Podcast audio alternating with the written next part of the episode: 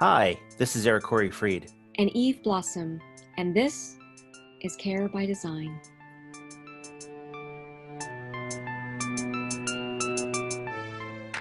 Today we talk with Raina Kumra about her interesting career arc and also about her two current focuses on tech startup investment and tech ethics in startups, teams, and corporate companies. Enjoy. Raina, well, welcome. It's great to have you here on Care by Design. It's so good to be here. Thanks for having me. So, back in 2012, I remember an interesting story that Fast Company, Bob Safian, uh, wrote on you, as well as our friends DJ Patil, Baratunde Thurston, Beth Comstock, and others. I think there were about seven of you in the story as examples of Genflux. Yeah. yeah. yeah. Bob is referring to modern business that was chaotic, but nowadays we have chaos everywhere and on, on yes. our lives many levels. Um, but thank goodness for Genflux. Um, it is these type of people like you who are jumping into action right now that we all need at this moment in time.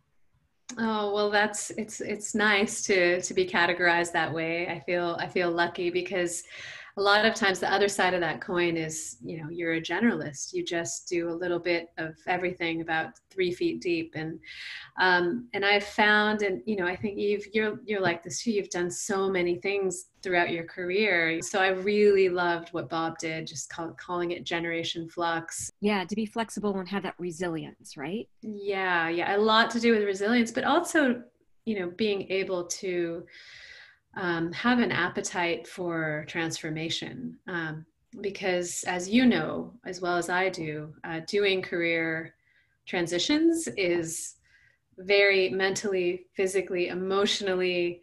Uh, it takes everything um, that you have to kind of reformat yourself and and you know become this next thing that you were gonna gonna do. But um, luckily, I had I had good luck, I guess. I had good mentors, I had good people around me as I went from advertising to, well, actually, from filmmaking and documentary filmmaking to advertising, then to uh, working with the government and then nonprofits and then to startups and then to the investing side of the table. Um, and you know, and now I guess tech ethics advocacy work as well as as you know leading a leading a fund. I am always amazed at, at how people take their careers and you take the cake. I think, I think you you win the award for most most Renaissance person. I think is that is that I mean, possible? sure, yeah. I mean, Renaissance woman was definitely uh, you know on my uh, on my uh, board of things that I wanted to be. I guess when I was a, a kid, I don't know. I just never felt like um, I, I had to be one thing, but I could serve the world in a greater way by being many things and continuing to learn. And um, that was also instilled with, uh, you know, from my parents of like never, never stop learning, never, never rest, essentially. Um, so yeah, I, I, I guess in some ways it is exhausting, but uh, but the payoff is is so worth it. When I was a child, my parents said to me, and I remember them saying this, my parents said to me, You can be anything you want. And now it's dawning on me that when you heard that, you took that literally. Like, I'm going to be. I did. Boston sure. University, NYU Film School, documentary filmmaker, then Harvard Design School, then ad, the advertising world, including some pretty impressive firms uh, eventually launching your own agency, and then, and I don't even know if I have the order right, University of Amsterdam, and then starting a nonprofit, Light Up Malawi, and then startups investing, and now, yeah. now you're talking about ethics and tech in the tech industry at a time when they really need it most. You know, my entire life, I feel like it's been um, realizing that most people are stuck with fear, and that forces them to do nothing. You don't. You seem fearless to me what what has changed i think is having children um, because those risk taking you know my risk taking inclinations are now you know sort of grounded in a reality that doesn't work for all of these transitions in quite the same way but i still am doing them i i, I think it's just that I had an appetite for risk. Well, Raina, with your focus for some years now on tech ethics, and I'm thinking back on when Internet 1.0 started, and many many of us were in SF at the time. Conversations we had then were mostly about what we could start and create and build, and how all the novel tools and products and services would take us into new directions, and how we we're going to make life better. And even um, back in 1999, focused early on on the positive impact we could have with this new technology. But even those early times, we weren't discussing unintended consequences. And mm-hmm. I mean, that was the time when certain ethics or certain ethical design thinking um, could have been paramount to, to to integrate into those products and services and maybe we would be in a different place if a lot of us had those conversations but it didn't even dawn on us i know i know it just it was never it was I, I always refer to it as the day in school that everybody missed like we just all were out sick that day that they they taught us about working with ethics in a practical way, or that ethics doesn't belong to somebody else, but is actually something that lives inside of each of one of us. And we all are supposed to be held accountable for what we do, not the company, not our boss, not our manager, but but us. Um, and I think I I saw this um, huge gap in education, and I thought, okay, you know, I was at Omidyar Network um, helping stand up the Tech and Society Solutions Lab. Um, you know, we gave Tristan Harris his first check. Uh, we, what we wanted to do was start a movement, and we also wanted to develop and, and, and continue a portfolio. And I was charged with with both. Um, and and for the movement, I just interviewed about I don't know 50, 60 um, CEOs, C suite folks in tech companies, um, engineers, and investors and board members. And I just asked them I mean, I, I barely asked hardly any questions. I just asked about what do you think about ethics? Is it something that you see has a role in your products, in the services, in, in your culture? And all of them said, yeah, ethics sound great. Like, um, you know, kind of like, where can we get some? um, ethics to them was something they had to outsource or insource.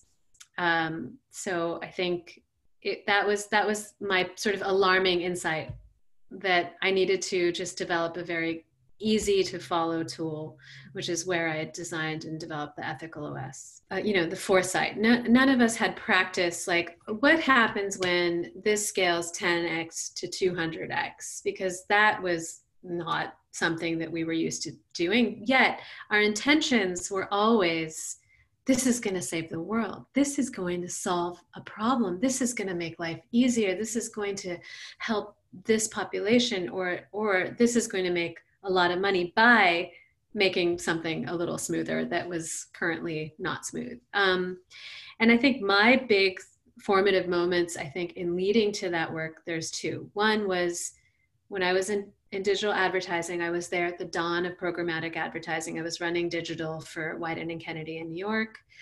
And we were so convinced that we were doing the world a favor by launching programmatic advertising that you know it would tell you what you wanted instead of seeing an ad for a toaster which you clearly did not want to see and it would show you an ad that was like cool and it was like what you know tuned to you and we're like this is awesome we are so helping everyone right now and we had no idea we had only good intentions and we had not mapped out what happens if, because no one did back then.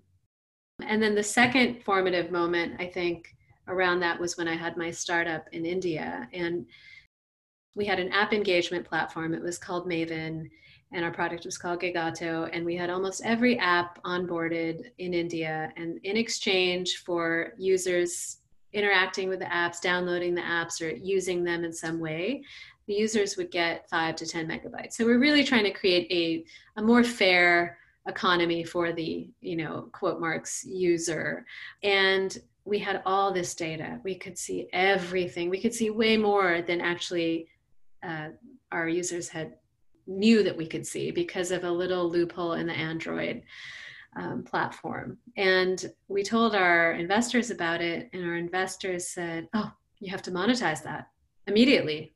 That's competitive data. Let's do it. This is going to be great. And I was like, No, like I could see when someone was going on a dating site and I also knew they were married. I could see what time people were getting up to, you know, do therapy apps like and I, and how often they were consulting with their astrologer. And is that why you launched that LinkedIn learning course on tech ethics? Is the audience you had in mind the same one that's viewing it? That's a great question. I I originally had made it for a generalist audience. I just I, I'm a little I was tuned a little bit to the makers, but really just trying to inform everybody about this because the more people who are exposed to understanding one, that they have a role, no matter what their position is, in calling out if something is wrong.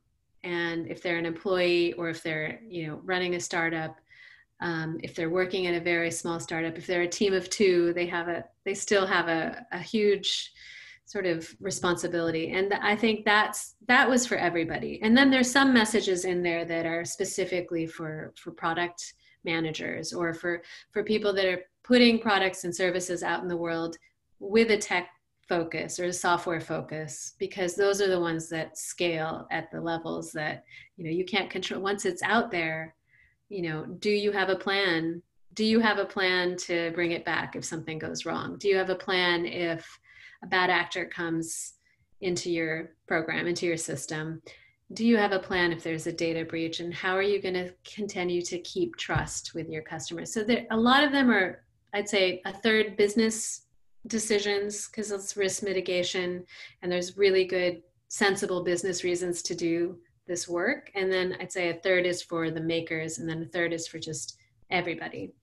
Um, but yeah yeah I, I originally did it as the ethical os um, but that was like a 72 page PDF. I cut it down to three pages. That's just a checklist that I did with DJ Patil and and then turned it into the LinkedIn course. So hopefully it can be more broadly um, picked up. It's funny because on the one hand you have design, and I think design almost has an inherent connection to ethical concern. Absolutely. If only because we as designers have to relate to context. Maybe that's maybe that's the simplest reason. But once you switch over to engineering, there's a big ethical gap and I'm not sure why. It might be the framing of the problem. Mm-hmm. Like as you said, scaling from 10x to 200x mm-hmm. is perceived as an engineering issue, not as an ethical one. And we see ethics or the lack of ethics play out in every aspect of our lives in recent headlines. So, so, some specific headlines that come to mind are like during this pandemic, the safety of Amazon's frontline workers, or the Facebook ad boycott that started this summer due to false information and Facebook's new policies, or what is or what is not happening in the United States in regards to testing or tracing. And this is having this large ethical issue that impacts public health it's impacting lives. It's, it's interesting times for all of us um, but i think living this way or you know living in this fully tech centered way of interacting with people all day um, is, is it's it's bringing a lot of people down like you know and i think every time you have an interaction that's a little feisty or you know on twitter or whatever all of that comes because people are not face to face i guess zoom gives you some of that but if you're not face to face sitting with someone who you don't agree with you're never going to find a common ground. And that is just one of the unfortunate design principles of social media. Misinformation in health or any any sector any field anything that touches our lives. I mean there is no there's no solid truth anymore in this post whatever world we're living in. And uh, yeah it's it's not going to help anybody be healthier. You know a question i might ask back is who's who's in charge who who actually whose responsibility is it because everyone loves to point fingers there's a cultural norm of pointing fingers, but what can we individually do to make some of that right? I mean, I have I have ideas. Ethics seems to me more important than the pursuit of technology or the pursuit of greed. But does that mean that we're going to have to wait till regulations come along? So I, I recently, um, I recently sat for my securities exam, um, and I passed, thankfully. Uh, I studied, you know, everything about market regulation for the first time in my life. Really, I had never, uh, you know, maybe in passing in a college class, but I had never really deeply gotten to know all of the rules and regulations, everything about the SEC, how it was formed, why it was formed, all of the acts, and um, and all of them were after a disaster occurred, after a lot of people lost their money. Then an act came into place to protect those people from that happening or you know the paper act or the people act something to regulate brokers so brokers aren't double dipping um, aren't charging too much commission like something to regulate uh, the fact that investors have a right to information to see everything with full transparency before they make an investment and that they have a right to that information all along the investment like all of these wonderful things but they only came into play not before, but after something really tragic had happened.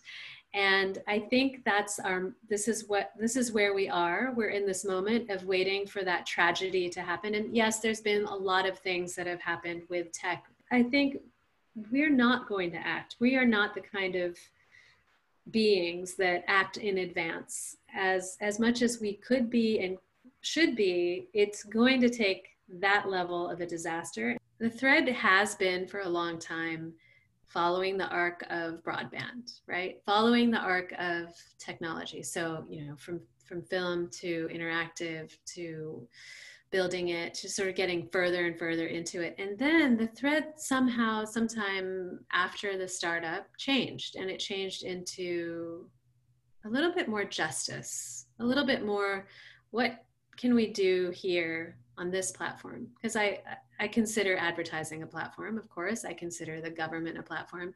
I consider Silicon Valley a platform, and uh, and investing in general, and all of these are places that I felt like had something missing that I could help. I could help with, and and so yeah, I think the thread of justice or seeking justice or seeking balance um, was there maybe all along, but it, it became it became more uh, apparent or more in focus after I had, I had built my first company. You know, when you look at the levers of what it takes to to change or to build a movement, you know, you have you have the employees, you have the customers or the consumers, the users, you have the boards, you have the investors, you have, you know, all these different levers that you can try to make change with within an industry and and then of course you have the regulators who are asleep right now but will hopefully soon be awake. Um, and i just decided that the best focus for me the best place and the most impactful place was to do it via investing. And so that's why I joined this pre seed fund in LA. Uh, that's why I make these investment decisions. I was determined to have check writing ability. There was no investing job I was going to take that didn't. A, because I have responsibility to all of the women I know everywhere and all of the women of color I know everywhere to have that check writing decision making power and not ever give it up. And I wanted to do that, but I'm also using tech ethics as a diligence lens. And I am evaluating the companies that come into our portfolio with a few questions like, what would you do if there was a data breach? Or how do you know that this isn't going to fall into the hands of a bad actor? Or um, is this really the best way to monetize your consumer data? Is there some other way you could do it instead of selling everything to Target? Without telling them. Um, and and some of them pass these questions, pass these tests with flying colors, and others don't. And but they have learned something at least from that conversation because it's in that conversation you see a little light flicker in their eyes and you realize they've never had this thought before. No one has ever asked them. And so I look at investing as the best place to influence what the future arc of the world will look like because in the next five to 10 years, every company that's being invested in today is going to define our world. I'm not worried about Facebook. I'm not worried about Twitter. I'm not worried about TikTok. Those companies won't be the ones that are going to be ruling the most important population at that time. It'll be something that doesn't yet exist.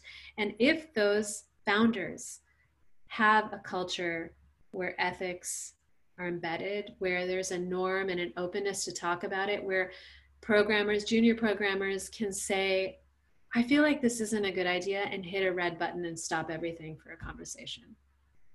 So that's one area where I really would love to see some something happen. And then in my consulting work uh, with Juggernaut, it, I, I do a lot of transformation. That obviously transformations are my specialty. Um, so digital transformation, cultural transformation, organizational transformation. And that's the other place that I'm, I'm really pushing on this lever. I'm almost bringing in Trojan horsing the ethics component into a larger business strategy or, or, a, or a change strategy. And I am really enjoying doing that because corporate America right now is the holder of the worst culture that we have right now. that is, uh, I'd say, almost ethics defiant. And all the ethics they put into the CSR alley, and they they use it for PR. So you know, I'm very excited to change both of those things. Well, Raina, thank you for joining us. It's been a pleasure to have you today on Care by Design. Thank you for having me, Eve and Eric.